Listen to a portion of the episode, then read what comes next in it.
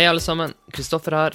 I dagens begynnepisode har vi tatt turen til hovedstaden Oslo for å intervjue en gjest som flere av dere har etterspurt. Vi befinner oss på havnelageret og skal prate med Daniel Skjeldam, som i dag er konsernsjef i Hurtigruten. Et selskap som har gått gjennom en stor transformasjon, og som gjør nye investeringer hver dag for å bli verdensledende innenfor Explorer-segmentet.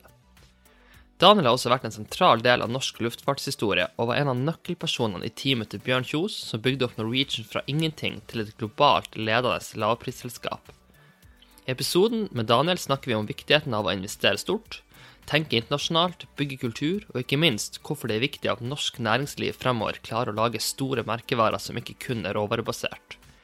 I podkasten sitter vi i et ganske høyt møterom, som kan føre til at noen opplever lyden som litt hul, men vi håper at innholdet på podkasten gjør opp for det. Over til episoden. Hjertelig velkommen til en ny Bunn-podkast. Mitt navn er Kristoffer Vonheim, og med meg i studio er William Fransen. Hallo. Og I dag så har vi en ganske unik gjest i studio, eh, og en person som iallfall jeg har blitt enormt inspirert av og motivert av. Og CEO i Hurtigruten, Daniel Skjeldam, hjertelig velkommen til Bunn-podkasten. Tusen takk. Veldig hyggelig å være her. Du starta med Jeg tror du var student på NHH, og du løfta kofferter. Og så skrev du en masteroppgave om flyindustrien, og så endte du opp i Norwegian. Kan du fortelle litt om den reisen? Hvordan i alle dager havna du i Norwegian, og hva skjedde videre? Jeg kan snakke årevis om min erfaring på flyplassen. Det var kanskje en av de artigste jobbene jeg har hatt gjennom tida, bortsett fra den her, da, selvfølgelig. Men, men det å jobbe på flyplass var utrolig artig. Fra å både fly på 20 minutters turnarounds til å møte illsinte bergensere som uh, ikke hadde fått gin tonicen sin på vei til NIS til, til å løpe ned på tarmac og lete gjennom hele bagasjerommet etter de som ikke hadde møtt opp. Det var en, en, puls rundt det å jobbe på flyplass som var utrolig artig. Men jeg tok jo egentlig den jobben for jeg var tom for penger. Det var egentlig min vei inn i flybransjen. Eh, jeg hadde jobba som offiser i Forsvaret og hadde fantastisk bra lønn. Eh, Altfor god lønn, masse utedøgn, eh, svært godt betalt. Og alt som kom inn på konto, det var disponibelt. Eh, og når jeg begynte på Handelshøyskolen, så eh, fikk jeg jo et sjokkmøte med virkeligheten. Så den jobben her måtte jeg faktisk ta meg på for å ha råd til å gå på festene på Handelshøyskolen eh, og leve et noenlunde greit studentliv. Så det må vinne vei inn i, inn i luftfart. Og så skrev du en oppgave. Ja, jeg ble jo ganske gira på denne luftfartsnæringa når jeg, når jeg jobba ute her. Så, så, jeg gikk litt mot strømmen, for nå er vi rundt 2000, 2001, 2002. Jeg valgte å skrive min eh, siviløkonomoppgave om suksessfaktorer for lavprisflyselskap. Og da må vi huske på at det her var før Norwegian starta. Det her var mens eh, Ryanair og EasyJet til sammen hadde 25 fly. Til sammen. Det her var mens eh, modellen ennå ikke var bevist å være suksessfull i Europa. Men hvor du egentlig kun hadde Southwest i USA pluss noen få andre unntak som hadde lykkes. Eh, og det var veldig mange failures. Gjennom 90-tallet var det fryktelig mange selskaper i Europa som hadde gått eh, konkurs. Så min oppgave gikk på å beskrive hva det var som skilte ut de gode fra de dårlige. Og det å komme inn i den oppgaven fra et sånn akademisk ståsted, eh, men også fra et praktisk ståsted, det var ganske morsomt. Så, så det er en artig oppgave å skrive. Hvorfor er det så vanskelig å drive et flyselskap? Det er en sånn saying at hvis du er en milliardær og har lyst til å bli millionær, så starter du et flyselskap, for det er et tapsluk. Går det an å forklare hvorfor det er så vanskelig? Er det marginbusiness? Og, ja? Ja, det er et fryktelig vanskelig eh, marked å lykkes i. Og, og, litt av bakgrunnen til det er at eh, det er en del eh, mennesker med veldig, veldig mye penger som syns det er utrolig artig å eie et flyselskap. Eh, og det har ført til at det har kommet altfor mye av det vi kan kalle stupid capital eh, inn i det markedet. Spesielt gjennom 90-tallet og 2000-tallet, hvor det var enklere å etablere seg.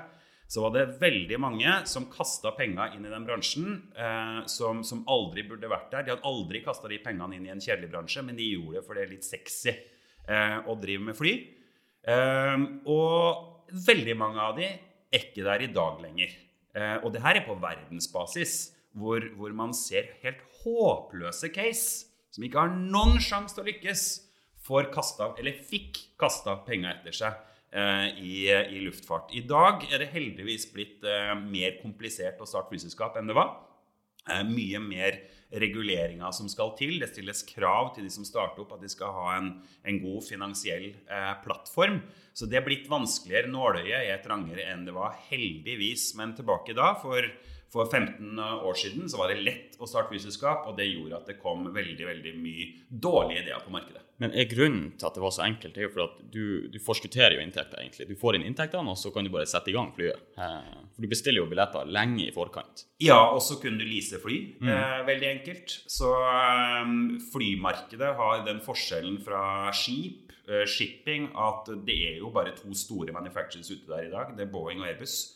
Uh, og flyene har commonality, dvs. Si at du flyr de samme flyene i USA, til Asia, til Europa. Det er noen små differanser på litt radioutstyr og sånn. Uh, men, uh, men, det er en flyttbar asset som du kan flytte rundt hvor du vil. og det gjør at risikoen for de leasingselskapene til å lease ut fly til noen litt sånn shady startups er ikke så veldig stor. For de kan ta asseten sin tilbake og flytte det til noen andre om det ikke funker. Hva er det han Bjørn Kjos ser når han setter i gang? Hva er det han, hvordan marked er det han har sett for seg? Og stemmer de med det du så fra den litt mer akademiske og på gulvet? Ja, det var jo, De første årene i Norwegian var jo fantastisk artig. da. Ja, det også var, var utrolig morsomme år. Jeg var 26 år gammel og kom rett fra Handelshøyskolen eh, så godt som inn i startup-teamet i Norwegian. Eh, det var pizzaeska og ordentlig sånn startup-gründermentalitet. Ordentlig entreprenørish. Hvor mange var dere da på det tidspunktet? Det var Norwegian Air Shuttle som det het, drev jo en sånn uh, turboprop Fokker 50 eh, regionaloperasjon. Men de drev med sitt, så det kjerneteamet som skulle utvikle den lavprissatsinga, det var ikke mer enn en liten håndfull altså, som, uh, som satt på noen gamle Moelven-brakker på, på den nedlagte flyplassen på Fornebu. Ja, det var Moelven-brakka, altså. Det er ikke noe overdrivelse. Så der satt vi kveld etter kveld og spiste eh, pizza. Og aldri spist så mye pepperspizza i hele mitt liv som, som den sommeren 2002. Vi starta altså et flyselskap fra scratch på, på noen få måneder. Nettopp. Var, var, ideen god sånn som du så det, eller visste du at mest sannsynlig så blir det her å feile, men dæven for bra erfaring, og det er gøy? Eller så dere det som skjer i dag? Nei, altså eh, Vi så vel ikke helt konturene av det som, det som skjer i dag. Eh, og, og, det har jo blitt et, et, eventyr, om ikke et økonomisk eventyr i dag, så tror jeg det blir veldig bra i framtida. Eh, og det Bjørn har gjort med Norwegian, er bare helt formidabelt. Du kan sette den, ord på det. Hvor, hvor stor Han har hatt en satsingsvilje som er bare helt rå. Uh, og, og, for å ta, ta, et par eksempler Eh, Det å drive lavprisflyselskap dreier seg om skala.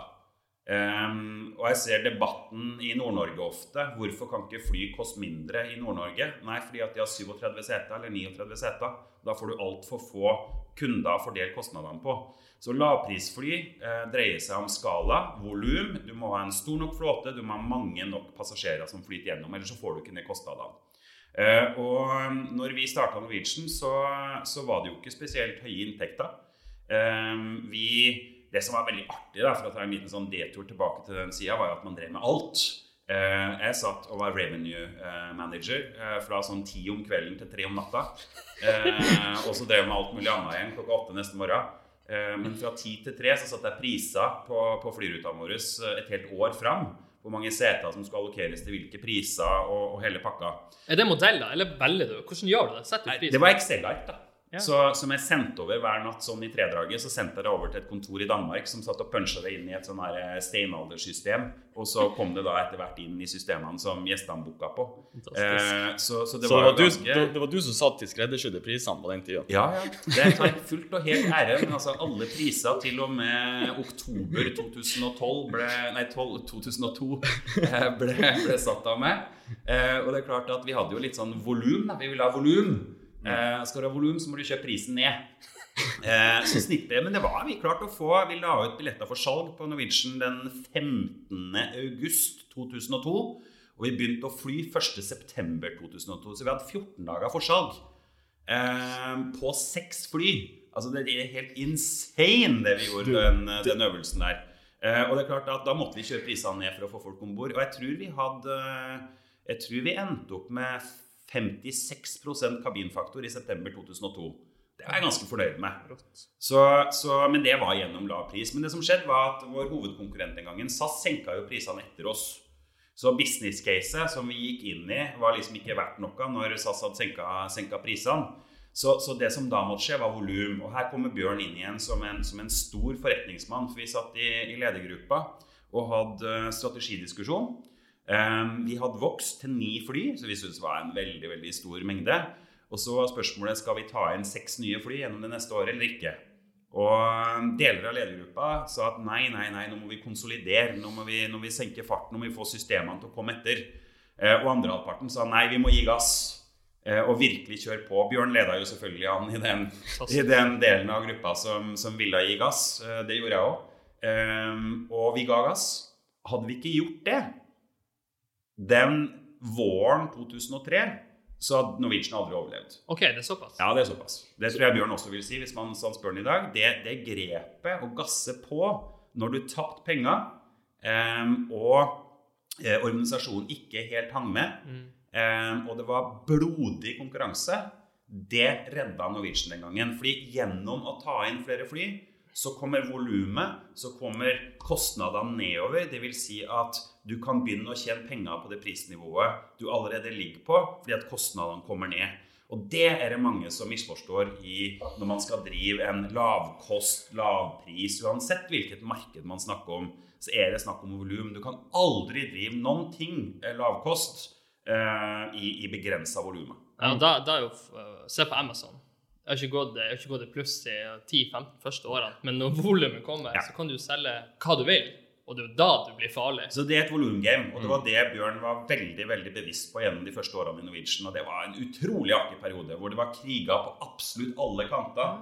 Og, og vi sto på og, og, virkelig, virkelig bygde det selskapet. Så det var noen av de artigste årene jeg har hatt i min karriere. Så eh, risiko, det som man, man er litt eh, redd for, og djevelsk mye galskap for å få det til. Det var det som berga Norwegian. egentlig. Ja, så ser man, Det er jo litt artig å se på, på type profiler i, i, næringslivet. altså De mest suksessfulle entreprenørene eh, kommer jo ikke fra Handelshøyskolen, eh, dessverre. Fordi man blir for risikoavers ja. eh, til virkelig virkelig å satse. Nå har jeg gått i en god skole på akkurat det, da, så, så jeg har fått vaska av meg de verste, de verste risikoavershetene som, som man blir eh, fora inn med. Men hvis man ser på entreprenører i Norge, så er det ganske mange av de som ikke har noe akademisk bakgrunn. Mm. Eh, og så er det jo også blir det for enkelt å si det på den måten også, ja. fordi at veldig mange av de lykkes jo ikke. Nei. Det er jo de, de, som lykkes, vi ser. Ja. Mm. Eh, men resten forsvinner. resten forsvinner ut, og ingen hører noen ifra, noe igjen fra de. Ja, for det er jo veldig enkelt å, å liksom se den her overnattsuksessen. Eh, det er jo ikke de timene som du har sittet på, på kveldstid og jobba og punsja Excel-ark, som, som vi ser. Du ser jo bare at wow, nå flyr det masse fly, og det er billig, og det, det er helt hæla i taket. Vi storkoser oss. Men det, det, som jeg elsker mest med Norwegian Man snakker mye om flyselskapet, men jeg mener at det kunne vært en egen podkast om Bank Norwegian. Nå skal de stort ned på krypto, og jeg elsker jo krypto sjøl, og det de gjør der, er jo ganske revolusjonerende. Nå er det litt tidlig å snakke om det, for det er, men det der å satse og selge Bank Norwegian og si nå skal vi ha et nytt eventyr, den kulturen der, og ta oss litt over til Hurtigruten, da, er det noe du har tatt med deg? Til de må tørre å skape ting. For Norwegian skaper man jo ting hele tida. Ja, og i suksessfulle bedrifter rundt omkring i verden så skaper man noe hele tida. For de som, de som, sitter og ikke gjør endringer, de dør. Um, og, og, For å ta litt av historien om hvorfor jeg valgte Hurtigruten um, For jeg slutta i Norwegian etter ti år.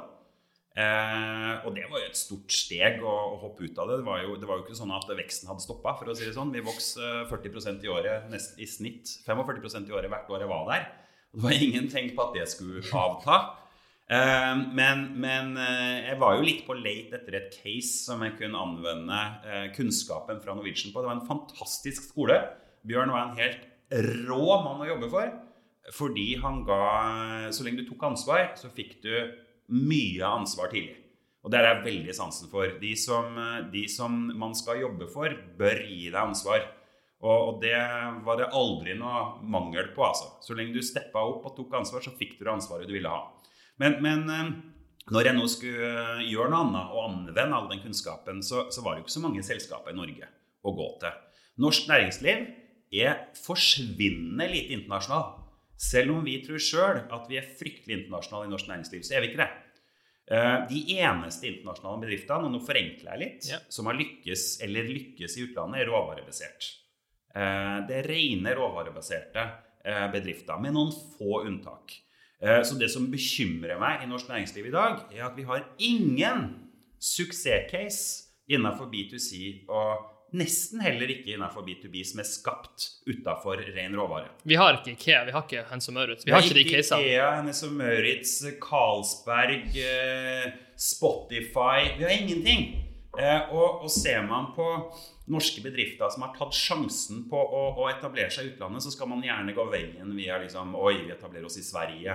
Og kanskje, kanskje Danmark også. Eh, I stedet for bare å gønne på å ta verden. Det har vi fryktelig få eksempler på i, i norsk næringsliv. Hvorfor har vi det? Nei, jeg tror det kommer av at vi er såpass råvarebasert som, som nasjon. Vi har hatt det for godt. Vi har ikke trengt å lykkes med de tingene, men det tror jeg vi kommer til å må lykkes med i fremtida. Eh, og det var derfor jeg begynte i Hurtigruten. For jeg så at uh, Hurtigruten var et av veldig få norske selskap som hadde noen uh, sjanse til virkelig å kunne ta verden. Og det var det som appellerte meg eh, til, til, selskapet. For Hurtigruten i 2012, når jeg tok det steget, jo, hadde jo tapt penger i 20 år. Eh, og hadde en forretningsmodell som vi må være så ærlige å si at var broken.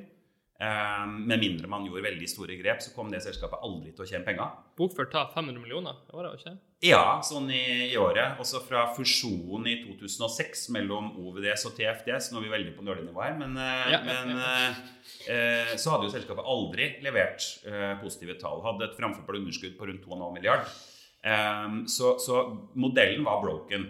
Men Potensialet var bare helt amazing. Tenk en merkevare som går helt tilbake til 1893. Si litt om det historien. Nansen Sverdrup. Si, ja, det altså, var så mye kult med den merkevaren. Eh, Hurtigruten starta jo seil i 1893. I 1896 starta de første ekspedisjonseilingene mellom Hammerfest og Longyearbyen. Otto Sverdrup var kaptein, ikke sant? Kom tilbake fra første framferd med Amundsen, nei, sorry, Nansen. Eh, ble kaptein på hurtigruteskipene. Det var en så rik historie. Og det var det som trakk meg til Hurtigruten. Var å kunne skape en stor internasjonal merkevare. Et stort internasjonalt selskap ut av det her. Men der lå det også masse kamper. ikke sant? For norske politikere var jo ikke spesielt opptatt av, av våre eh, framtidsvyer, hva vi ønska å gjøre med selskapet. De var stort sett opptatt av hvor lå arbeidsplassene. Eh, og politikere har en tendens innimellom til å bli litt for kortsiktig i sin omgang med næringslivet. Eh, hvor en del sånne kalde kall det statusting blir viktigere enn faktisk eh, at bedriften lykkes over tid. Hadde vi ikke gjort veldig sånn tøffe grep i Hurtigruten i starten, i løpet av det første året, så hadde ikke Hurtigruten overlevd heller. Hva er det tøffeste valget du gjør første året? Hva er Det som sitter? Nei, det var å legge ned Narvik. Fordi at det var, det var så Altså, du kan si for meg, strategisk, så var det åpenbart riktig. Okay. Det var ikke noe tvil engang om at skal du bygge en internasjonal merkevare, så kunne du ikke gjøre det uh, ut av Narvik med doble administrasjoner i, i, Tromsø og Narvik. Men det var også det som var politisk seigest. Hvor, hvor reaksjonene var jo bare helt formidable. Hvor, uh, hvor fylkesordføreren i Nordland uh, troppa opp på kontoret til styreleder Trygve Hegnar og trua selskapet med at med mindre vi reverserte beslutninga, så ville det komme konsekvenser men, men, hvordan er det her? For du, du, kommer inn, det er et svært potensial, du skal gjøre steinharde beslutninger. Hvordan tenker du da? Nei, Du må være litt uredd. Ja. Eh, og da er vi tilbake på risikoprofil. Eh, ti år i Norwegian med 45% vekst i året i en av verdens mest tøffe bransjer, det gjør deg litt uredd. da. Eh, og du har sett stort sett de fleste kriser før. Eh, og, og, den bakgrunnen tror jeg var ganske nyttig eh, å ha med seg inn i Hurtigruten. Jeg var ganske keen på den jobben òg, så var, jeg ble jo aldri ringt opp av noen headhuntere. Eh, fortell den. Du, du maser ja, ned Hegnar. Ja, jeg masa på Hegnar. Uh, ringte Trygve sikkert 20-30 ganger uh, og ble stoppa på sentralbordet Uh, hver eneste gang. Hva tenker du om da? Hva tenker nei, men Det er ganske artig, for hver gang jeg er oppe og snakker med Trygve i dag, så hører jeg de samtalene kommer inn på sentralbordet. så men til slutt så fikk jeg komme meg, kom meg, i dialog med Trygve og ble heldigvis ansatt før alle de der rekrutteringsbyråene skulle begynne å ansette menn på 55 med grå dresser. Eh, for det var det som var min frykt. Jeg var mann 36 med hettegenser. Eh, og, og, det er klart at jeg var ikke superprofilen for det her. Så det må jeg jo gi all kred til Trygve. Og Petter Stordalen og Berit Kjøll som ansettelseskomité, som tok sjansen på å ansette meg i denne nesten 125 år gamle storheten. Men, men når du blir kalt inn på det møtet, du har fått det intervjuet, du har slåss for å få det, eh, hvor godt forberedt er du? For jeg hørte intervjuet, det var spørsmål fra sykefravær til sikkert hvor du liker å reise, og det er jo litt sikkerhetsrisiko med deg. Som, som, Jeg bruker ikke skjønt helt hva de gjorde når de ansatte meg i forhold til den sikkerhetsrisikoen, men men, men hvordan, hvordan forbereder du deg? For du vet at du skal få tre dyktige folk til å pepre deg med spørsmål. Kan du fortelle litt sånn? Er det bare at du leser alt du kan, eller, Ja, eller ser du bildet altså, jeg tror nysgjerrighet er en ganske sånn undervurdert verdi da, å ha i næringslivet. Um, jeg har alltid vært ekstremt nysgjerrig på, på ting rundt meg. Så, og det selskapet her hadde faktisk fulgt i et år, halvannet, før jeg liksom gønna på og okay. posisjonerte meg. Så jeg hadde lest meg opp på både årsberetninga og strategi og bransje og hele pakka. Det er jo så spennende å, å sitte og følge med. Jeg følger med veldig mange andre bransjer nå.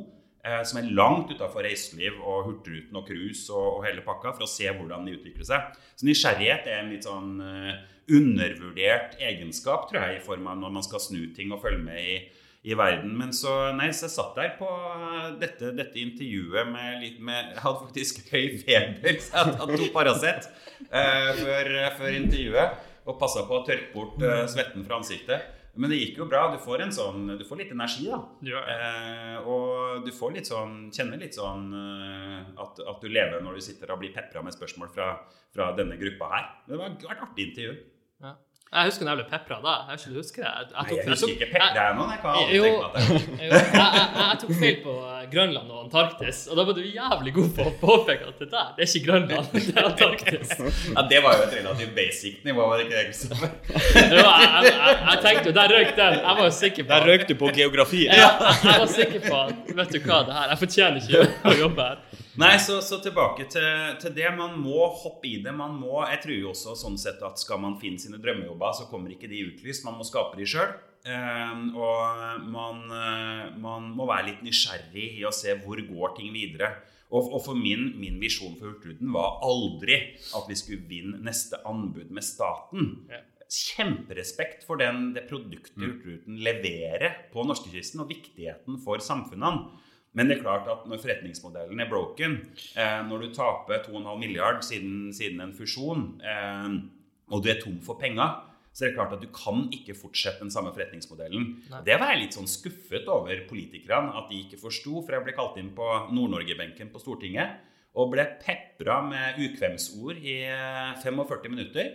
Eh, men det var ingen spørsmål om hva vi hadde tenkt å gjøre, og hvordan vi skulle overleve som selskap. Det eneste de var opptatt av, var hvor eh, mange ansatte det var i Narvik. Og det klarer jeg fortsatt ikke helt å liksom eh, få, eh, få grep om. Hvorfor man ikke ser viktigheten av at selskap gjør det godt eh, økonomisk. Ekstremt sunn. Eh, En, en annen avgjørelse som, som du tok, som ikke var så vanskelig sikkert, men beskriv når du går om bord i Hurtigruten før de tid, det som ligger i Grandiosa, Scampi, tur-retur, bærekraft. Hva ser du, og hva tenker du? Ja, det, Mulighet- den avgjørelsen var ikke så vanskelig. Altså Matproduktet om bord i Hurtigruten når jeg kom om bord, var jo helt elendig. Eh, det må være lov å si. Det var altså pizza capricciosa og pizza big one som vi serverte og solgte til våre eh, høyt betalende gjester eh, fra hele verden. Det var jo nesten pinlig. Og det var litt sånn vassen burger og noen ordentlig dårlige pølser. Nesten litt sånn pølsene på sånn TIL-kamp. Ikke vi snak- snakker dem ned i Så- pølsen, men, så- men ja. Vi, vi kunne kanskje hatt litt ferskere Så- råvarer.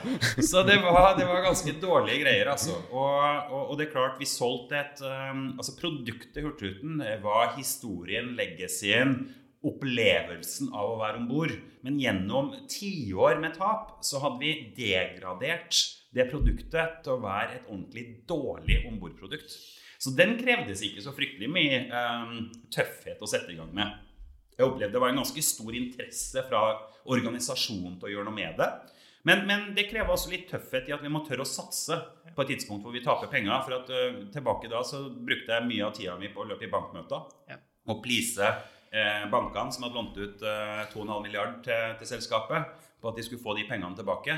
Eh, så så vi, måtte, vi måtte Det som var utfordrende, som er litt artig også, er at man måtte bremse på kostnadssida og få struktur, samtidig som man gassa på på initiativa. Som å forbedre matkonseptet om bord.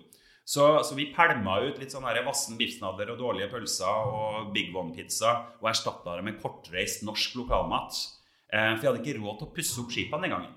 Så da måtte vi satse på de myke tingene eh, som vi kunne bytte eh, leverandører på.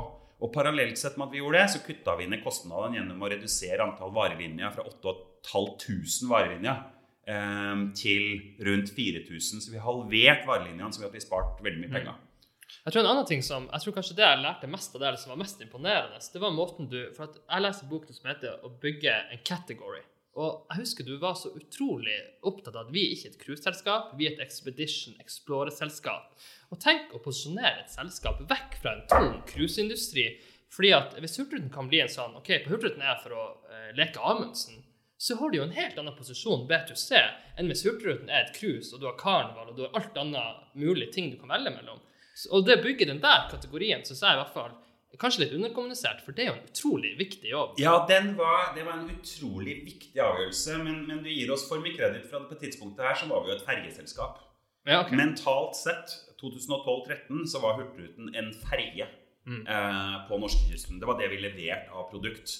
Så, så når vi definerte en ny kategori, så eh, er det riktig at vi ikke skulle være et cruiseselskap. At det var definisjonen. Vi måtte også posisjonere oss bort fra å være en ferje. Ja. For en ferje kan du levere en Big One frossenpizza og litt sånn dårlige pølser, men ikke til gjester fra hele verden som, som betaler liksom 60 70 80 000 for å være på en drømmeferie.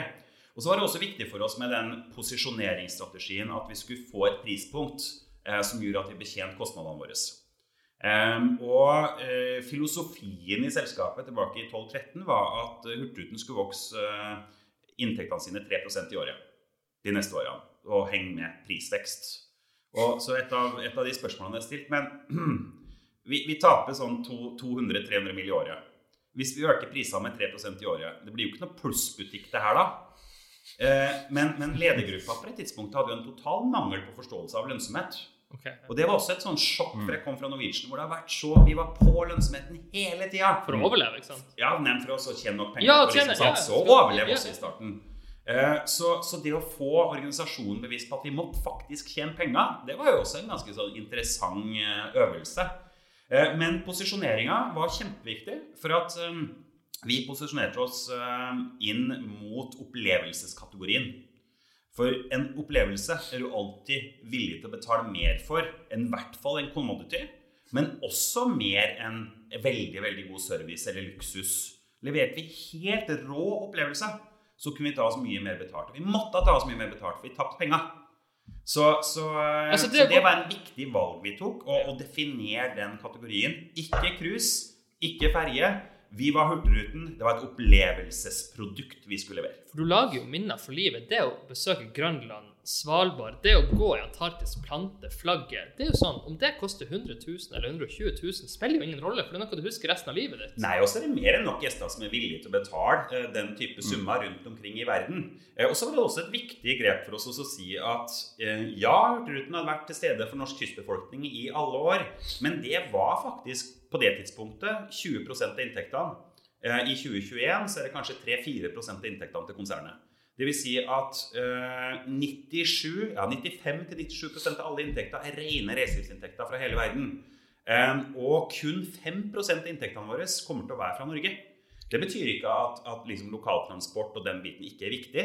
Det er en viktig del av det. Det er en viktig satsingsområde. Det er noen hundre millioner i omsetning. Eh, men veksten vår kommer fra internasjonale gjester eh, fra hele verden som er villige til å betale for et kvalitetsprodukt. Men når du er så internasjonal som det Hurtigruten er, hvordan klarer du å liksom implementere kulturen som, som du ønsker å sette fra toppen til ned til Antarktis, ned til Sør-Amerika? Hvordan, hvordan jobber man som leder for å liksom sørge for at de ansatte lever og ånder for Hurtigruten? Kulturbygging tar jo Altså, jeg er en utålmodig sjel. Eh, Jeg vil jo helst ha ting gjort i går. Stort sett alltid. Eh, Litt slitsomt sikkert, men, eh, men kultur har jeg jo skjønt det tar tid. Eh, Kultur tar år på år på år.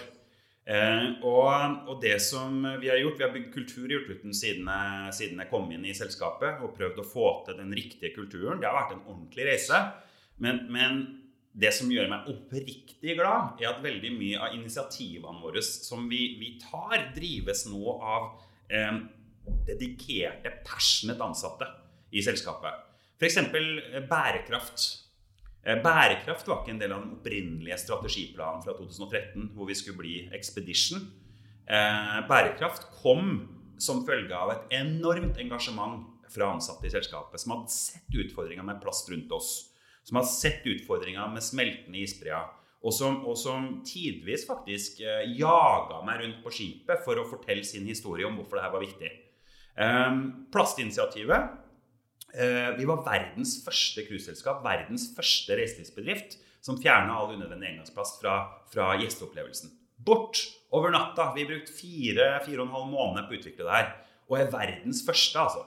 Får omtale i hele verden.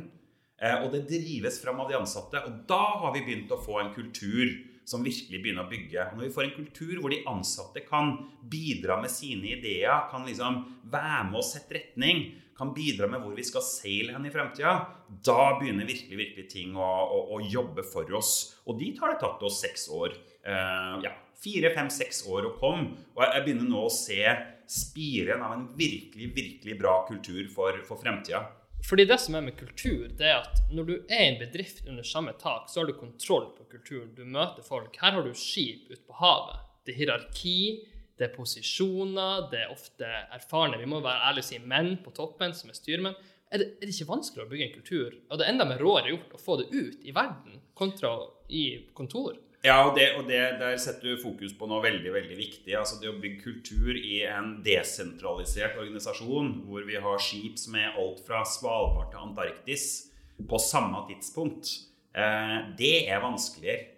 Eh, men, men, for å si et par sånne, sånne, grep Jeg har alltid vært opptatt av å bygge den kulturen fra, med, med liksom retning fra toppen. Jeg har engasjert meg ganske hardt i den kulturen. Og for å si eh, voksne menn på i den maritime organisasjonen spesielt, det, det, er et problem i skipsfarten. Det er for lite kvinner. Um, så jeg stilte spørsmål på et offisersmøte, er sikkert tre-fire år siden. Hvor, hvorfor har vi ikke noen kvinnelige kapteiner? Og Da var det jo flere som, som sa at uh, nei, det her var ikke noe yrke for noen kvinner. Um, det som gleder meg stort, er at veldig mange av de som sa det den gangen, um, de har snudd.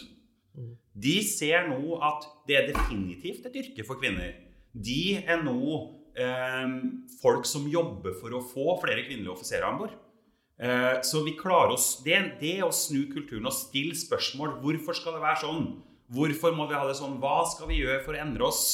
Eh, og jeg er jo utrolig glad for å si at vi nå begynner å få utrolig mange flotte, dyktige offiserer inn Eh, fra bunn, som jobber seg oppover, fra de er kadetter som 19-20-åringer, oppover som kommer til å være framtidas kapteiner. Og det er både kvinner og menn.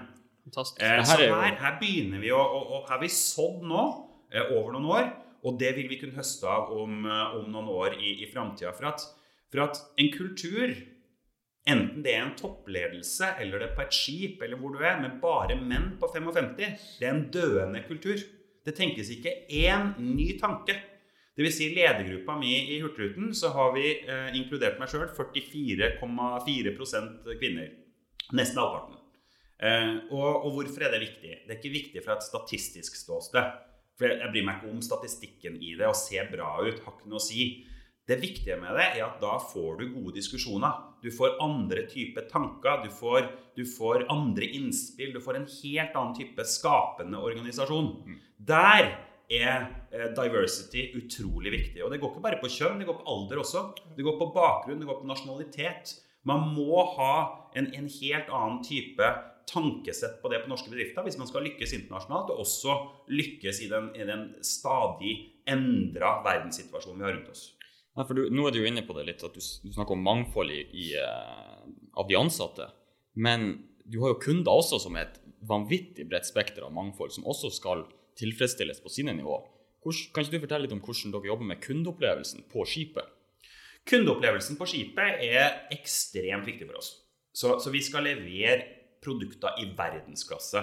Så det er klart at det vi, det vi har hatt historisk, er en veldig sånn brei kundeportefølje. Da. Eh, det er ganske stor forskjell på behovene til en som skal reise mellom Skjervøy og Tromsø som lokalreisende, og en som skal eh, reise gjennom Nordvestpassasjen i en suite. Ehm, og vi må ha en organisasjon som klarer å supporte begge de kundegruppene og levere gode produkter til dem. Og Det har også vært grunnen til at vi har skilt eh, virksomheten vår på kysten eh, og virksomheten på Expedition Cruise. Og nå begynne å bringe inn Expedition Cruise til norskekysten. Vi ser at det har vært en for stor stretch eh, og, å kunne levere begge de to tingene på samme plattform.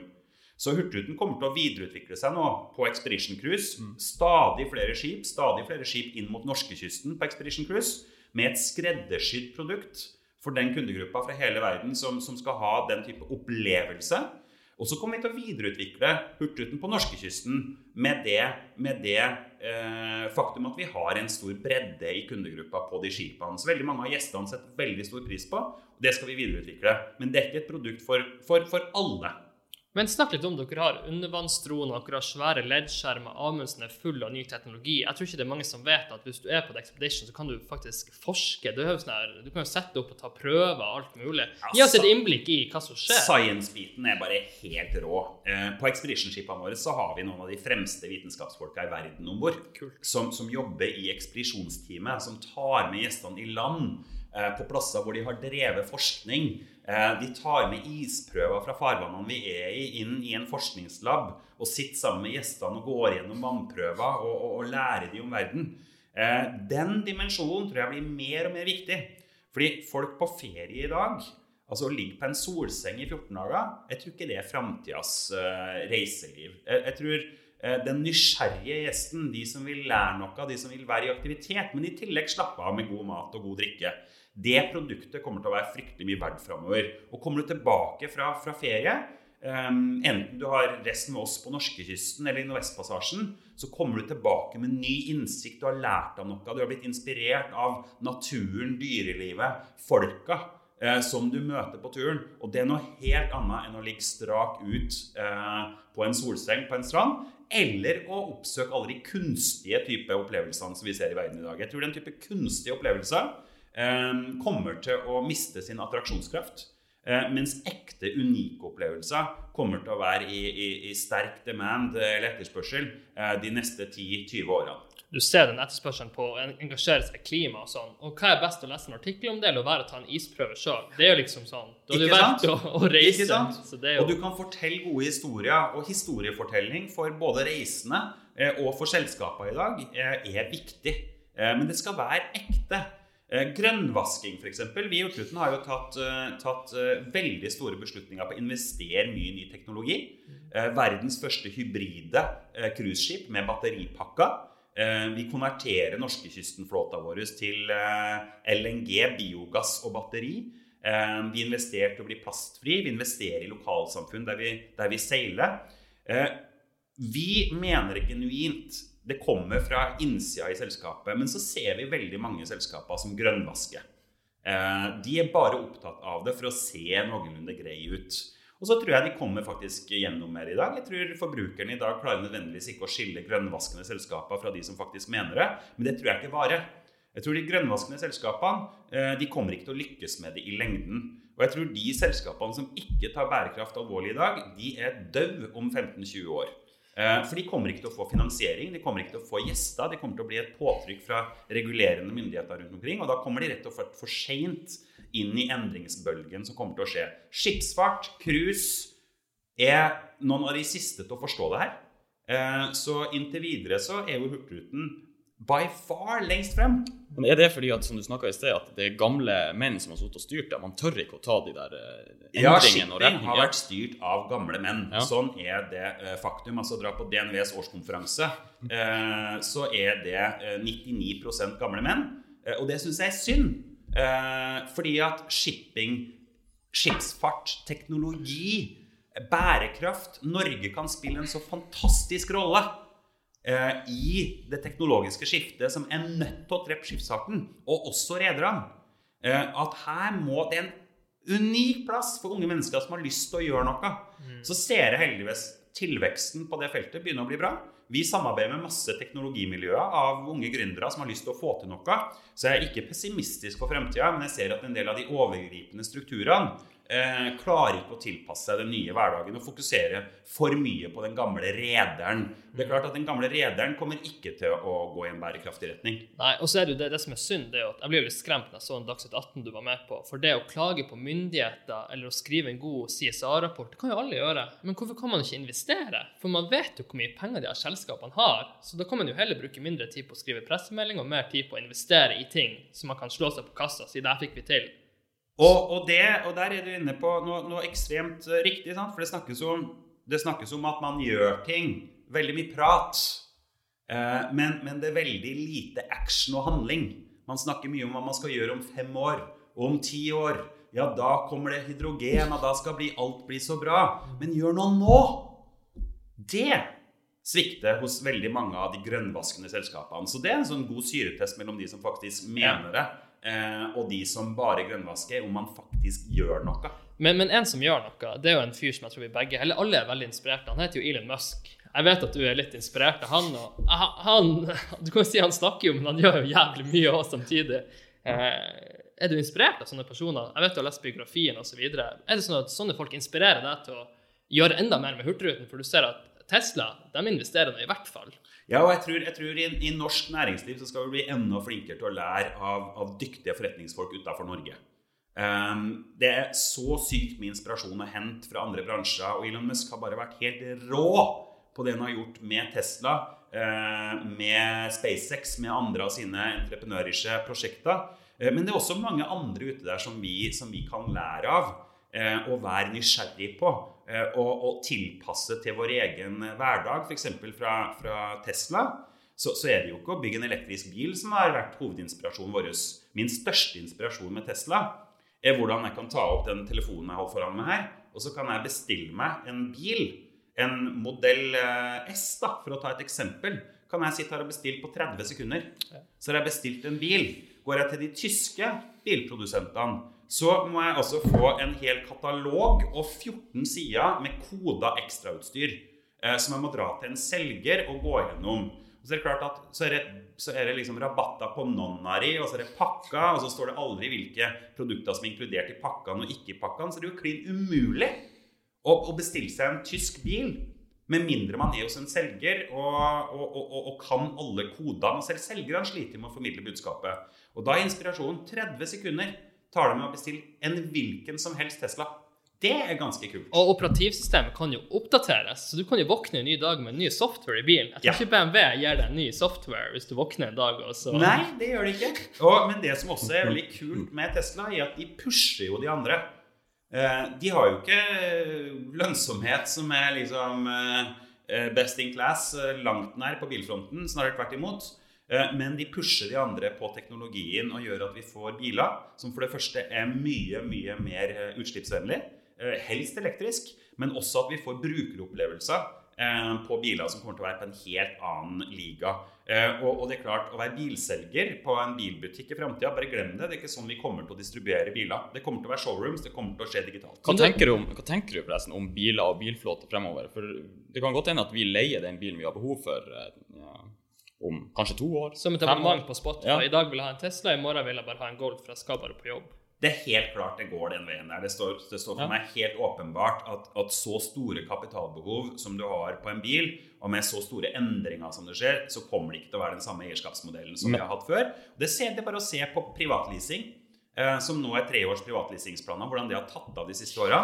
Eh, det er jo for at det er tilgjengeliggjort på en helt annen måte. Det er for at du kan levere tilbake bilen risikofritt etter tre år og få ny teknologi. Um, og, og, det her kommer bare til å gå den retningen. Og veldig mye kommer til å skje via uh, den digitale flata. Hvor du kan ha en bil i, i, i fire uker, for det passer deg, uh, og så kan du switche over til en annen en. Um, enorme muligheter. For at vår generasjon er ikke så opptatt av å eie så mye. Vi vil ha det når vi en, en, annen ting er jo at du sier at vi ikke er opptatt av å eie, men en bil han står jo i ro 94% av tida. Og det er jo katastrofalt for både miljøet og eh, byrommene som vi har. Så hvis vi kan begynne å ha biler som kjører rundt, som vi kan hoppe inn i når det er behov Og det skjer mye fortere enn det man tror. Og endring er en av mine favorittema. Eh, folk undervurderer alltid endring. Fordi man ser på endringsutvikling fra en lineær kurve. Så sier man så og så mange elbiler er det i verden i dag. Og så, og så fremskriver man den kurven framover med en lineær utvikling. Og så sier man i 2060 da tror vi at elbiler har tatt av. Men det man alltid undervurderer, er breaken når det blir eksponentiell utvikling på det. Eh, og det, overrasker meg hvordan in, in, intelligente mennesker aldri ser det brekkpunktet og hvor ting blir eksponentielt. La oss eh, gå to år tilbake. Hvor mange var det som så for seg bruken av sånne elektriske scootere eh, i norske storbyer for to år siden? To år siden var det ingen som har hørt om det engang. Eh, mitt første møte med en elektrisk scooter var i Australia. eh, hvor jeg bare ble helt frelst. Og det er bare et år tilbake. Og I dag er jeg storforbruker i Oslo. Jeg skal på et annet møte opp i byen her etterpå. Hvordan kommer jeg meg dit? Jeg tar ikke drosje. Jeg kjører ikke min egen bil. Jeg tar ikke T-banen, for den er for langt bort. Jeg tar en elektrisk scooter eh, opp til det møtet. Fantastisk tiltak som endrer hele, hele bruksmønsteret vårt av transporttjenester i storbyer. Og det skjer på ja, I Oslo har det skjedd på under et halvt år. Under seks måneder. Fra den første scooteren kommer, til, til vi nå er storforbrukere av det. Så, så, så, ja, det kommer til å skje en revolusjon på bruken av transporttjenester. Bil er helt sentralt. Bare se på eh, norske 25-åringer. Andel sertifikat blant norske 25-åringer i dag kontra for ti år siden. Jeg er helt sikker på at vi ser en veldig, veldig stor forskjell litt Elon Musk, jeg skal ikke slippe han helt ennå. Lederfilosofien. Alle som har lest den boka Jeg jobba faktisk i kommunikasjonsavdelinga under det. Og hvis jeg hadde gjort det under Elon Musk, så så det ut som at det var en hard reise å være, være komandansatt. Jeg er for snill. Jeg har vært for snill. men, men, men, men, eh, det vi snakker mye om, vi, vi, prøver å bygge en egen kultur i de tingene vi gjør, og ofte er man veldig sånn direkte og hard. Det er jo litt fordi at når jeg jobba i Portugal òg, utrolig direkte ledere. Du fikk ikke lov til å være i et møte uten at du kom med en løsning. Eh, hvordan har du bygd din lederfilosofi, og hvordan mener du sjøl at du er som leder? Er du krevende å jobbe under? Ja, Jeg syns jo ikke sjøl det er så krevende å jobbe for, da, men, men, men det er klart at uh, sett, uh, ser man seg sjøl utenfra, så, så, vil nok sikkert mange si jeg er en krevende leder. Eh, fordi jeg har sånn filosofi at det er lov å gjøre feil. Du må gjerne gjøre mange mange feil, men du gjør ikke den samme feil to ganger. og hvis du gjør en feil, så er det første du gjør, å lage en plan på hvordan du skal lære av den feilen etterpå. Så, så, eh, jeg jobber fryktelig dårlig med folk som lener seg tilbake og ikke vil gjøre noe på en annen måte og ikke er fremoverlent og vil ha endring. For det er klart at, at skal man lykkes i den internasjonale verden, så er vi nødt til hele tida å, å yte vårt beste. Eh, og, og, det innebærer også at man må gjøre noen feil, men man må lære av det. Eh, og man må gasse på for å forbedre seg hele veien. Det er, ikke noe, det er ikke noe rom for å lene seg tilbake og si at 'nå er vi bra'. Fordi, fordi da blir man bare truffet av alle andre som blir bedre. Mm. Så, så, det er en enorm rivende utvikling i næringslivet worldwide i dag. Og Hvis man som bedrift syns at man har tida til å lene seg tilbake, så tror jeg at bedriftskulturen i den bedriften er feil, og at den bedriften ikke vil lykkes over tid. Eh, man må kontinuerlig være på. Mm. Eh, man må være lydhør for endringene rundt.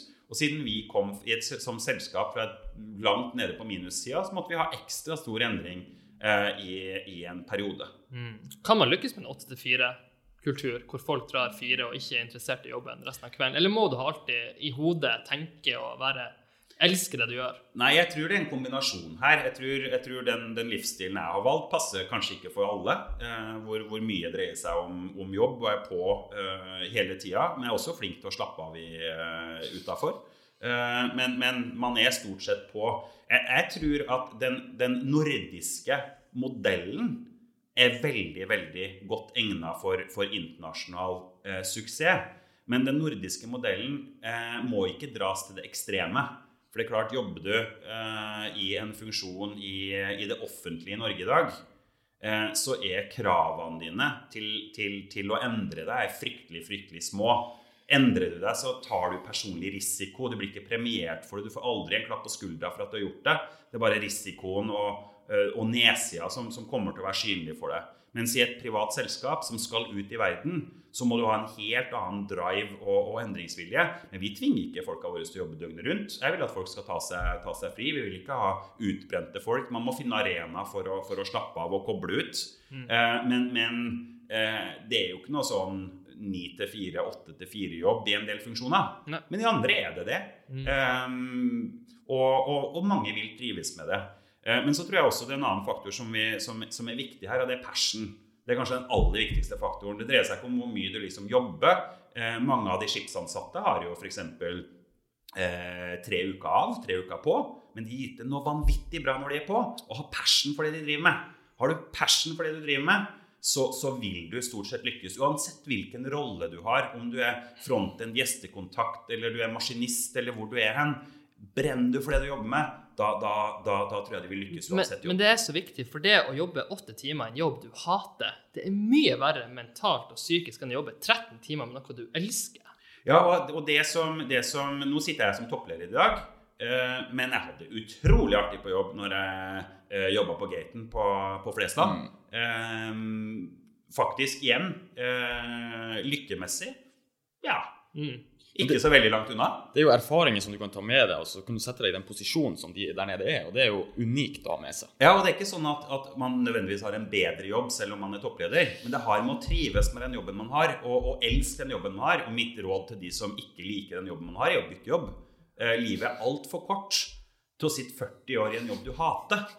Eh, det er, Uansett om man jobber liksom åtte timer om dagen, så er livet altfor kort altså, til, til, til, å liksom kaste bort så mye verdifull tid Eh, på en jobb som man ikke liksom har passion eller får noe igjen for. Og det tror jeg også, det tror jeg også verdens bedrifter. Jeg tror Det blir kamp om talentene. Eh, det blir kamp om de beste folkene. Eh, de beste folkene vil søke seg til bedrifter hvor de får noe igjen for arbeidsdagen, og ikke minst hvor det er en, en større purpose. Hvor de er noe større enn bare bedriften, hvor de kan være med å endre noe. Og Det tror jeg gjør at, at vi får veldig mye bra søkere nå om dagen fra hele verden. Vi, de er på en endringsreise. De ser de kan være med å endre internasjonal cruise, internasjonal skipsfart, internasjonalt reiseliv. Dere opererer der man virkelig skal følge med hva som skjer på isfrontene. Eh, skal vi hoppe over til spaltene, eller sitter du inne med noe mer? Ja, vi kan hoppe over på spalte. Vi har eh, laga en uh, herlig liten spalte som vi kaller enten-eller. Det vil si at du må velge det ene Oi, eller det andre. Hardcore! um, og eh, vi vet jo at du er glad i å reise, så vi begynner egentlig der. Eh, flytte til Iran eller Svalbard? Det var begge veldig attraktive, altså. Men jeg tror jeg må si Svalbard. Ja. Fortell litt om reise. Hvorfor? Du har jo vært overalt. Er det over 90 land vi snakker nå? Ja, nå snakker vi godt over 90 land. Nå er det snart 100, avhengig av hvordan man teller. Men tellinga av land er jo veldig utfordrende. Teller du bare liksom FN-land, eller teller du utvida FN-land? Er Grønland et land, eller er det ikke? Hva med Skottland? Uh, her nå er vi inne på sånn veldig mye definisjoner. For du er den personen som står på ei grense mellom noen land og smugler ut eh, bilder i boks. Du er den personen. Som, ja. Som, ja. Men det var fordi jeg hadde så strenge retningslinjer for bildebruk i Nord-Korea at jeg måtte smugle ut. Jeg smugler normalt ikke, altså. Men når de sier at du ikke får ta bilde av Kim Il-sung-stata i annet enn en, en, helfigur, så blir du nødt til å smugle ut bilder. Fantastisk. Eh, jobbe ett år uten ferie eller ferie i ett år? Nok et tøft spørsmål. altså Vanskelig å, vanskelig å svare på. Jeg tror det har blitt ett år uten ferie. altså. Ja, Du, ja. du elsker å jobbe. Det er så mye passion at det, det ville vært kjedelig å ta det et år ferie. Ja, ett år med ferie har blitt litt mye. Ja, det er djevelsk lenge. Men tenk hvor mye du kunne ha gjort på det året. Ja, da kunne jeg gjort. Det er, ikke, det er ikke et enkelt valg. Jeg skulle fylt opp i feriedagene også med mye givende å drive med. Jeg har en longlist, så jeg har fått evigheten på alt jeg skal drive med når jeg en gang gir meg. Hva er toppen på å dra nå? Hvis du kunne dratt i morgen hvor som helst, hvor setter du deg på flyet? Ja, Det vet jeg ikke om jeg tør å si, for da blir eierne veldig stressa. Altså, det landet jeg virkelig virkelig har lyst til å dra til nå, er Jemen.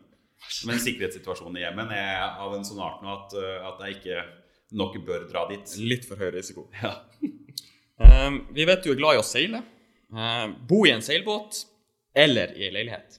Bo i en seilbåt. Gjør det? Jeg ville ha gjort det, ja. ja. Kontra en leilighet. Fantastisk. Um, vi har vært innom han Elon Musk. Jobbe i SpaceX eller i Tesla? COO, hvor går du inn? Eller CCO? Det må bli Tesla, for jeg har en så enorm passion for biler.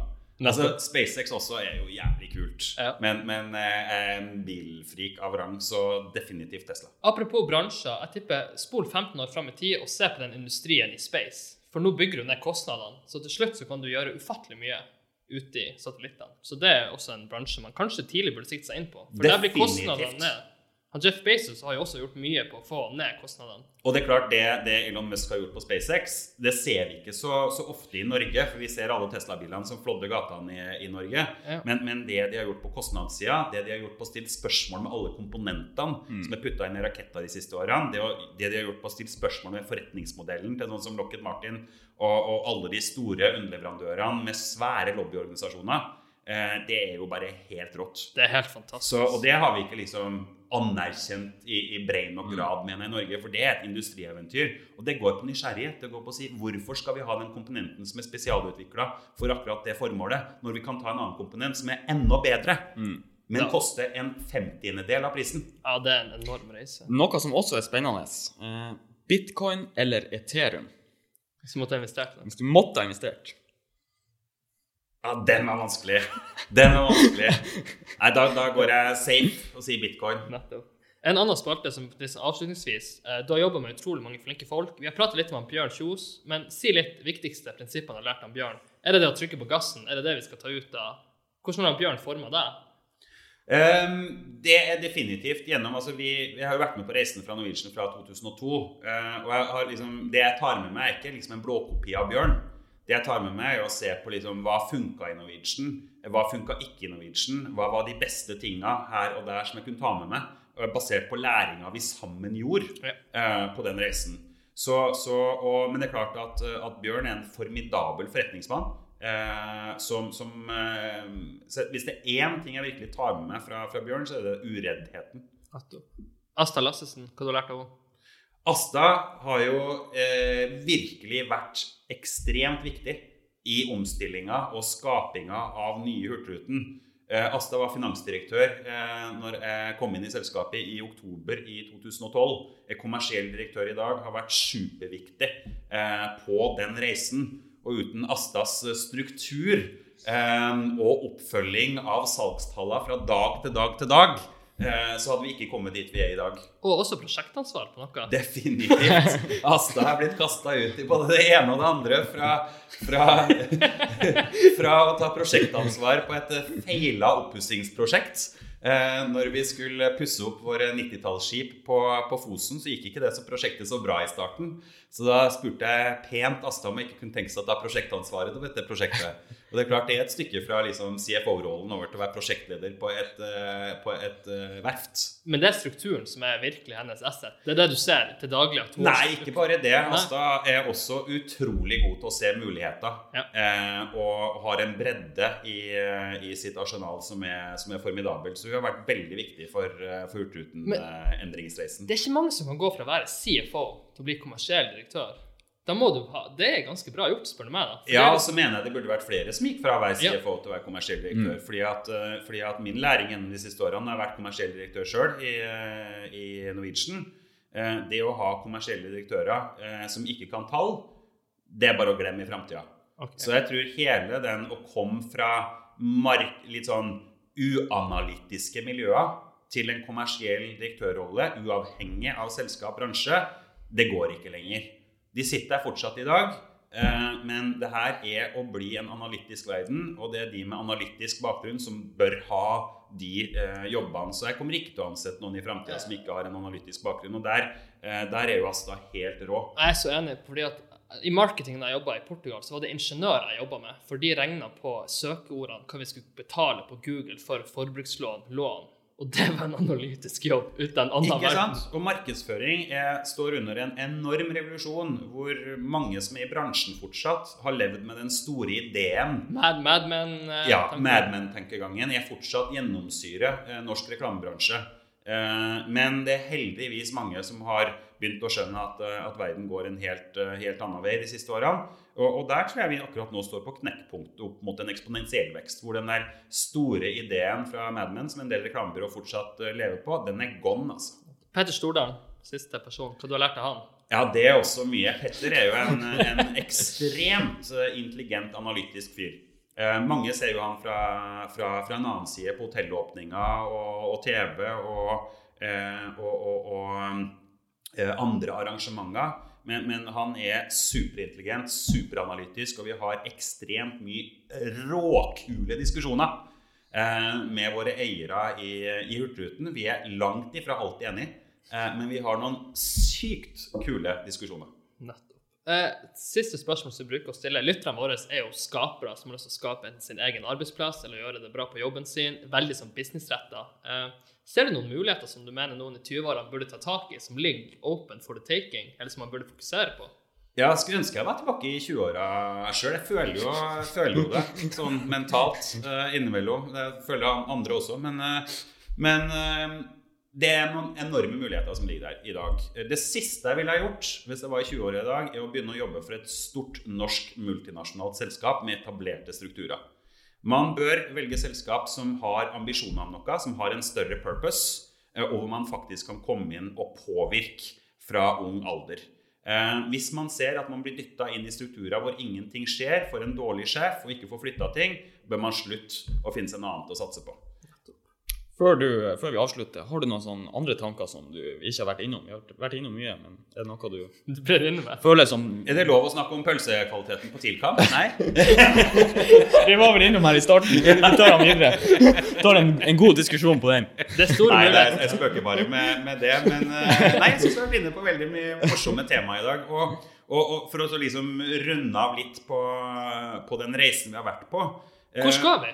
Vi skal, vi er internasjonale. Jeg tror norske bedrifter og norske miljøer som ikke fokuserer på den internasjonale hverdagen vi lever i, men prøver å isolere seg, de dør. De har ikke sjans. Vi blir en mer og mer internasjonal verden. Blir vi påvirka fra, fra, fra verden hver eneste dag. Eh, og det er den, det er den eh, type mentalitet vi er nødt til å, bedrive, eh, å, å skape. Og Samtidig så har det aldri vært større muligheter for eh, startups, norske bedrifter, til å hevde seg internasjonalt. For du, du kan nå ut på en helt annen måte enn før, uten bruk av enormt store organisasjoner. Eh, og mitt ønske for fremtida eh, fra norsk reiseliv eh, Nei, norsk reiseliv, sier jeg, norsk næringsliv, er at vi klarer å få noen ordentlig, ordentlig store internasjonale suksesser. Som på B2C-sida, som kan, kan ta over verden i sin nisje eller sitt fagfelt. Alle det vi har sett fra Sverige, Danmark, andreplasser. At man kan være mye mer uredd. I stedet for å ta suksessproduktet sitt inn i Sverige og Danmark. Go worldwide, altså. Tørr. Ja. Tørr. Veldig bra. Utrolig hyggelig å ha deg i studio. Eh, og før vi eh, skrur av mikrofonene, så eh, kan vi anbefale å abonnere på oss. Det kommer masse kult i framtida. Og har du noen siste tanker? Det må jo bli en del to, Daniel. Jeg tenker det her Samtalen er ikke helt ferdig ennå, men utrolig bra å ha deg med. Og så utrolig mange gode tips. Og gi oss gjerne en tilbakemelding, og så ses vi neste uke.